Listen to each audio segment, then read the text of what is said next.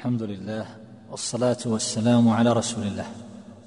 وبعد لازال حديثنا أيها الأحبة عن هذه المقدمات المتعلقة بالأمثال. وفي هذه الليلة نتحدث عن الأمر السابع وهو أنواع الأمثال في القرآن. يمكن أن نجمل هذه الأنواع في ثلاثة. وأذكر أن الأمثال بمعناها المتعارف عند الأدباء وهو المعنى المتبادر إلى أذهاننا إذا أطلقت الأمثال أن هذا غير موجود في القرآن. إذا ما هي أنواع الأمثال الموجودة في كتاب الله تبارك وتعالى؟ النوع الأول وهو ما يسمى بالأمثال الصريحة. يعني التي صرح فيها بلفظ المثل أو ما يدل على تشبيه. مثلا الله تبارك وتعالى يقول عن المنافقين مثلهم كمثل الذي استوقد نارا فلما أضاءت ما حوله ذهب الله بنورهم وتركهم في ظلمات لا يبصرون صم بكم عمي إلى أن قال أو كصيب من السماء والكاف للتشبيه. فإما أن يصرح بالمثل بلفظ المثل أو بما يدل على التشبيه. وكذلك في سورة الرعد في المثلين الماء والنار اللذين ضربهم الله تبارك وتعالى للحق والباطل. فقال الله جل جلاله أنزل من السماء ماء فسالت أودية بقدرها فاحتمل السيل زبدا رابيا ومما يوقدون عليه في النار ابتغاء حلية أو متاع زبد مثله. ثم قال الله عز وجل كذلك يضرب الله الحق والباطل فأما الزبد فيذهب جفاء وأما ما ينفع الناس فيمكث في الأرض. كذلك يضرب الله الأمثال. فهذه أمثال صريحة. النوع الثاني وهو ما يسميه بعضهم بالأمثال الكامنة. وقد ألف بعضهم مؤلفا خاصا في هذا النوع الأمثال الكامنة في القرآن. فهذه لم يصرح فيها بلفظ المثل ولكنها دلت على معان عظيمة بألفاظ موجزة. وهذه الألفاظ في ضمنها ما يدل على معنى تعارف الناس عليه. لكن الله عز وجل كما قلنا أجل وأعظم من أن يتمثل بقيل أحد من الناس. فمثلا من الأمثال المعروفة عند العرب خير الأمور الوسط. هل هذا موجود في القرآن بهذا اللفظ؟ حاشا وكلا. لكن الله عز وجل يقول في البقرة لا فارض ولا بكر عوان بين ذلك. وسط. والذين إذا أنفقوا لم يسرفوا ولم يقتروا وكان بين ذلك قواما. وسط. ولا تجهر بصلاتك ولا تخافت بها يعني صلاة الليل وابتغ بين ذلك سبيلا. توسط. ولا تجعل يدك مغلولة إلى عنقك الشح ولا تبسطها كل البسط بالتبذير فتقعد ملوما محسورا توسط في الإنفاق. اعتدل. فهذا كله يعبر عن معنى وهو خير الأمور الوسط. خير الأمور الوسط هو مثل معروف عند العرب لكنه غير موجود في القرآن بلفظه. ولكن هذا المثل كامن في هذه الآيات. هذا معنى الأمثال الكامنة. معنى هذا المثل يكمن في هذه النصوص. ليس الخبر كالمعاينة. مثلا هذا يكمن في قوله تبارك وتعالى لإبراهيم صلى الله عليه وسلم لما قال ربي أرني كيف تحيي الموتى. قال أولم تؤمن؟ قال بلى ولكن ليطمئن قلبي. فهذا بمعنى ليس الخبر كالمعاينة. كما تدين تدان هذا مثل. هذا يكمن في قوله تبارك وتعالى من يعمل سوءا يجزى به. المثل المعروف لا يلدغ المؤمن من جحر واحد مرتين. أين يوجد هذا في كتاب الله؟ هذا يكمن في قوله تبارك وتعالى عن قيل يعقوب صلى الله عليه وسلم هل آمنكم عليه إلا كما أمنتكم على أخيه من قبل؟ وهكذا أيضا الحسين بن الفضل له كتاب في الأمثال الكامنة. سأله رجل وجرت هذه المحاورة. قال له إنك تخرج أمثال العرب والعجم من القرآن فهل تجد في كتاب الله خير الأمور أوساطها؟ قال نعم في أربعة مواضع وذكر الآيات السابقة. فقيل له هل تجد في كتاب الله من جهل شيئا عداه؟ قال نعم في موضعين بل كذبوا بما لم يحيطوا بعلمه ولما يأتهم تأويله.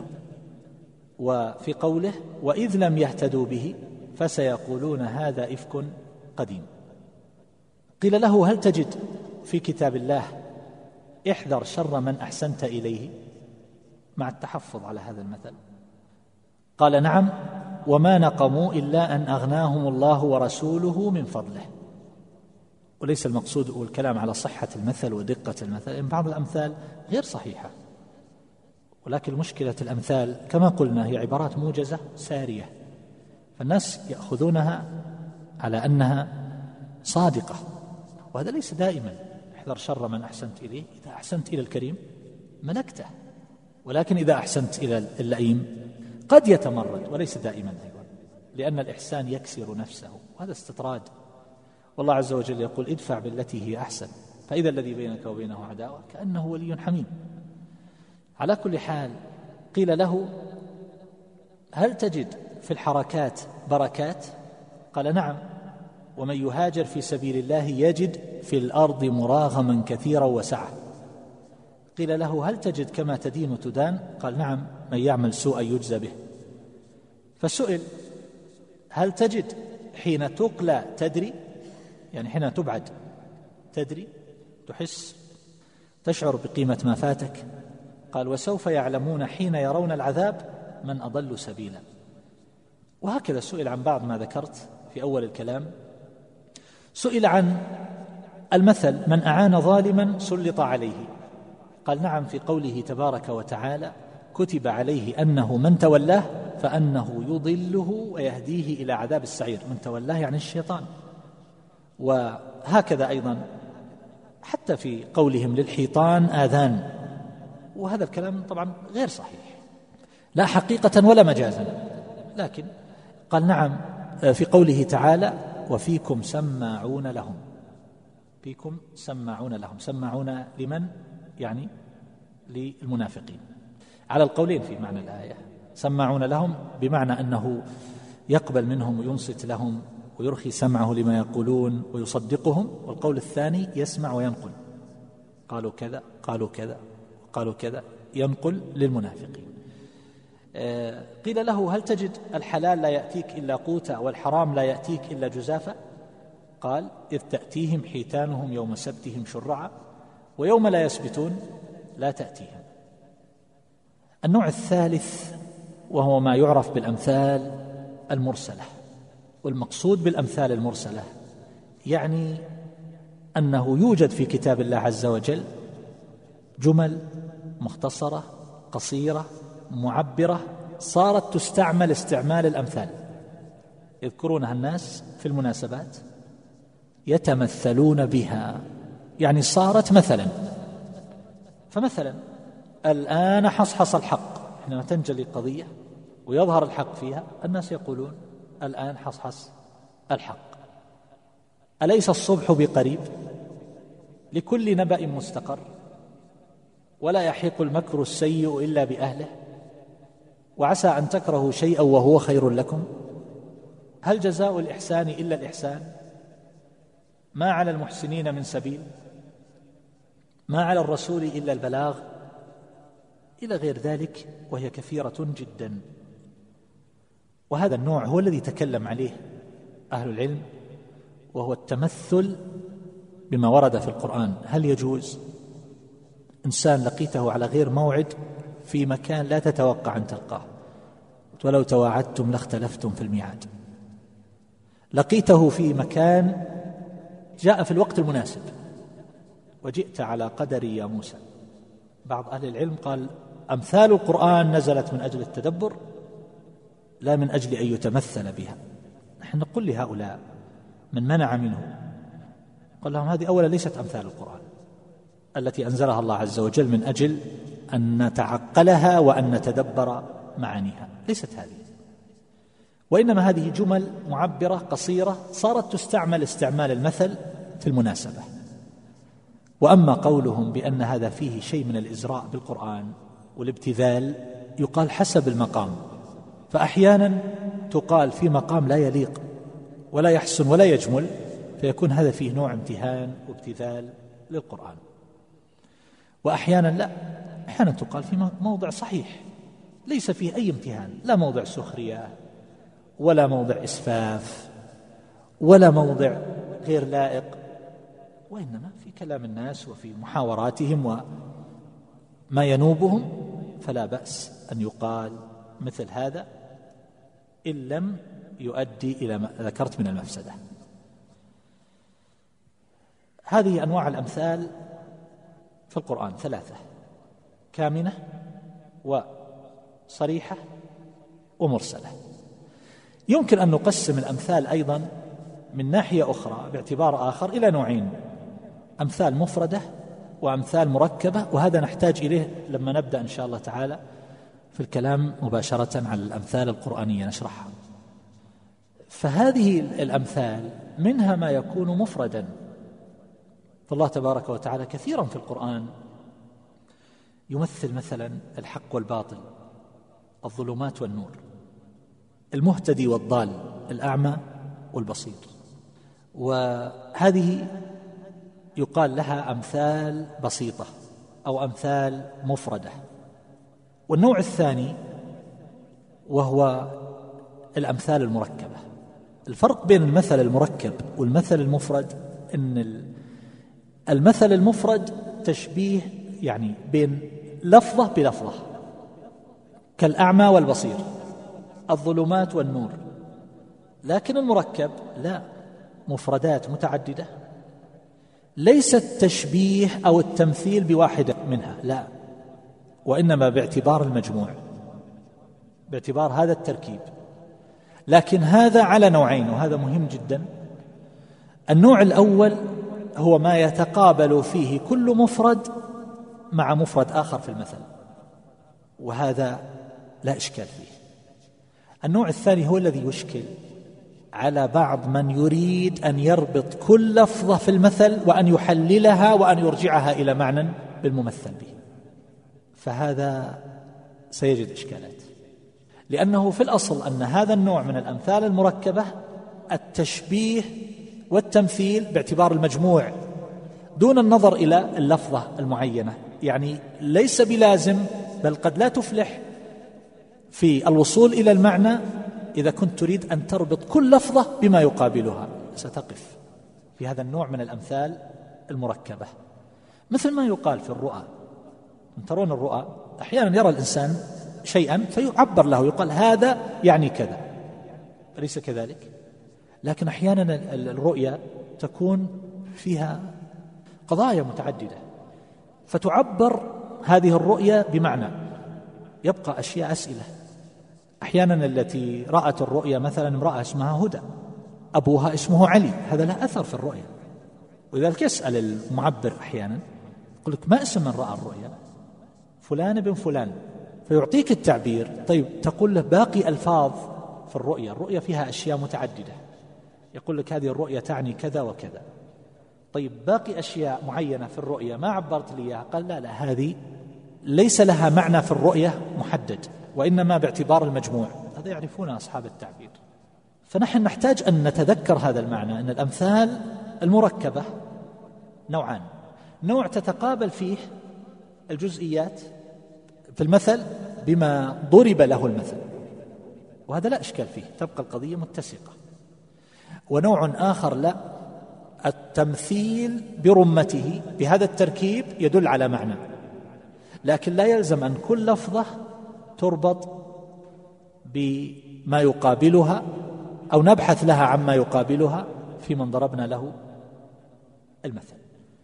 مثلا الأشياء المتلاقية المتقابلة الله عز وجل يقول في الإنفاق في سبيل الله عز وجل بإخلاص مثله بالزرع الذي تزرع فيه الحبوب في أرض طيبة مباركة فتنبت الحبة منها سبع سنابل.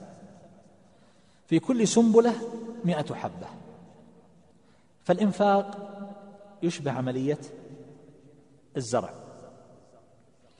وتنمية الله عز وجل له تشبه عملية الإنبات والخروج الجيد للزرع. أن الله يباركه وينميه ويكثره لصاحبه. وهكذا. مضاعفة الأجور إلى سبعمائة ضعف في سبع سنابل.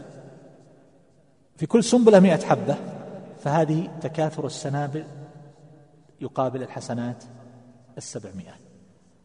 فهذا كما ترون الأجزاء تتقابل. ويمكن أن نفهم المثل بهذه الطريقة يعني بمعنى أن نحلل المثل. فنقول هذه تعني كذا وهذه تعني كذا وهذه تعني كذا وهذه تعني كذا. لكن هل نستطيع هذا في كل الأمثال المركبة؟ سنعاني. ولذلك تجد العلماء يختلفون كثيرا عندما يفسرون بعض الأمثال المركبة. بعضهم يحاول هذا والذين يحاولون يختلفون في تفسيره وبعضهم يرفض هذه الطريقة ويقول نأخذ المثل بتركيبه بكامله فهو مثل لكذا. وأن هذه الأمثال لا يتكلف فيها بالبحث وراء المفردات من أجل ربطها بمعان تقابلها بخصوصها. إنما تكون وحدة متكاملة متداخلة تدل على معنى أراد الله عز وجل إبرازه وإظهاره. مثلا هذا المثل مثلهم كمثل الذي استوقد نارا. فلما أضاءت ما حوله ذهب الله بنورهم وتركهم في ظلمات لا يبصرون صم بكم عمي فهم لا يرجعون أو كصيب من السماء فيه ظلمات ورعد وبرق يجعلون أصابعهم في آذانهم من الصواعق. هذان مثلان سيأتي الكلام عليهما إن شاء الله قريبا. هل المثلان لفئة واحدة أو لفئتين؟ سيأتي الكلام عليه في خلاف بين أهل العلم. انظر مثلا حينما يقول الله عز وجل أو كصيب من السماء فيه ظلمات صيب يعني مطر فيه ظلمات ورعد وبرق. ما هي الظلمات وما هي الرعد؟ ما هو البرق؟ بعض العلماء يحاول أن يقول الظلمات تعني كذا والرعد يعني كذا والبرق يعني كذا. في الممثل له وبعضهم يقول لا نأخذ المثل بكامله. هذا حال المنافق في تردده وتلجلجه وسيره في طريقه إلى الله عز وجل. كما سيأتي. ولا يدقق في كل لفظة.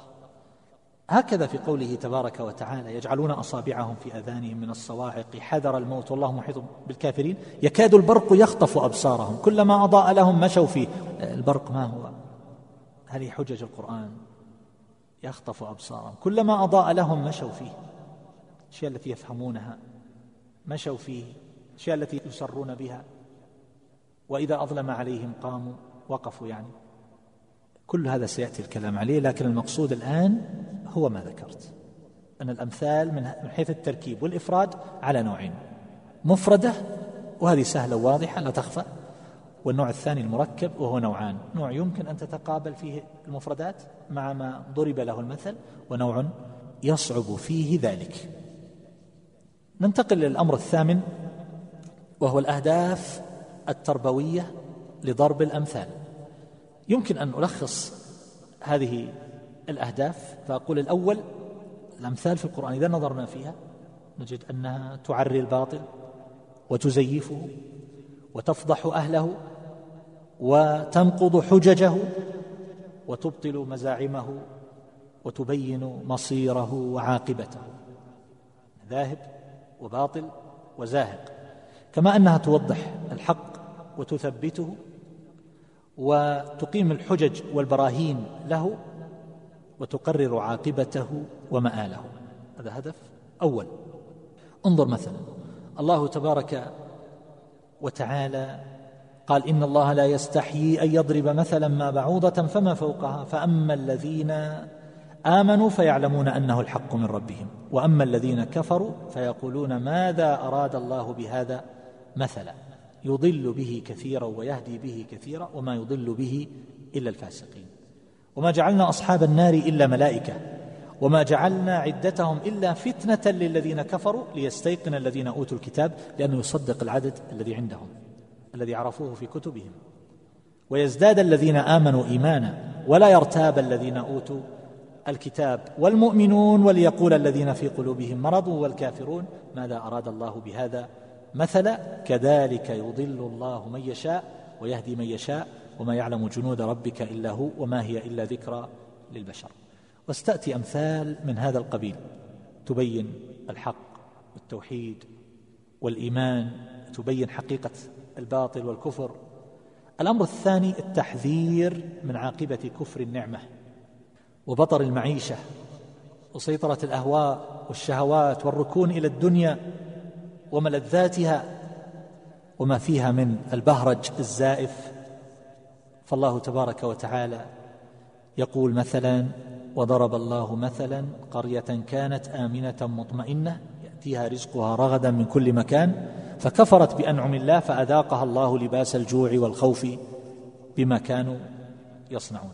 واضرب لهم مثل الرجلين جعلنا لأحدهما جنتين من أعناب وحففناهما بنخل وجعلنا بينهما زرعا. كلتا الجنتين آتت أكلها ولم تظلم منه شيئا. وفجرنا خلالهما نهرا وكان له ثمر فقال لصاحبه وهو يحاوره أنا أكثر منك مالا وأعز نفرا. ودخل جنته وهو ظالم لنفسه إلى آخر ما ذكره الله عز وجل. الأمر الثالث هو إبراز سنن الله عز وجل في هذا الكون والحياة والإنسان وأخذ العبرة من الأحداث والوقائع التاريخية وما حصل من نصر الحق ومحق الباطل فيربط الحاضر بالماضي وتحصل العبرة. أفلم يسيروا في الأرض فينظروا كيف كان عاقبة الذين من قبلهم دمر الله عليهم وللكافرين أمثالها. وكلا ضربنا له الأمثال وكلا تبرنا تتبيرا. ومضى مثل الأولين. وسيأتي من هذا النوع أشياء. الرابع تقريب الحقائق الغيبية للأذهان. من أجل أن تفهم وتتضح وتتجلى. والله عز وجل يمثل بطلان أعمال الكافرين مثلا. عدم انتفاع الكافر بعمله في الآخرة. والذين كفروا أعمالهم كسراب بقيعة. يحسبه الظمآن ماء حتى إذا جاءه لم يجده شيئا ووجد الله عنده فوفاه حسابه. فهذا يصور لك عمل الكافر. ويرى سراب ويظن أنه شيء فيجري خلفه. وهكذا أيضا مثل الذين كفروا بربهم أعمالهم كرماد اشتدت به الريح في يوم عاصف. لا يقدرون على شيء مما كسبوا. ذلك هو الضلال البعيد. الأمر الخامس تصوير الحقائق الإيمانية المجردة بصورة محسوسة. فهذا أوقع في النفوس وأبين وأبلغ في التأثير. مثل الذين ينفقون أموالهم في سبيل الله. هذه قضية إيمانية عمل صالح. كمثل حبة أنبتت سبع سنابل في كل سنبلة مائه حبة. والله يضاعف لمن يشاء والله واسع عليم. صور لهم قضية الإنفاق وكيف يكون هذا العمل مضاعفا بالسنابل والحب وهكذا أيضا السادس أنه يربط عالم الشهادة بعالم الغيب فيجذب نفوس الناس إلى الآخرة ويعلق القلوب بها. إنما مثل الحياة الدنيا كماء أنزلناه من السماء فاختلط به نبات الأرض فأصبح هشيما تذروه الرياح وكان الله على كل شيء مقتدرا. المال والبنون زينة الحياة الدنيا والباقيات الصالحات. يربطهم بالآخرة ويبين لهم حقيقة الدنيا. فالآخرة غيب والنفوس مجبولة على محبة الشيء القريب منها الذي تشاهده وتستلذه وفطرت وجبلت على محبته. والتعلق به. زين الناس حب الشهوات من النساء والبنين. فالأمثال في القرآن أحيانا تربطهم بالغيب بالآخرة. هناك ما وراء هذا العالم المحسوس عالم مليء باللذات والمسرات والأمور الطيبة والنعيم المقيم الذي لا تساوي هذه الدنيا شيئا بالنسبة إليه. لهذا يقول النبي صلى الله عليه وسلم لو كانت الدنيا تساوي عند الله جناح بعوضة ما سقى منها كافرا شربة ماء. الدنيا هذه اللي يتنافس فيها الناس؟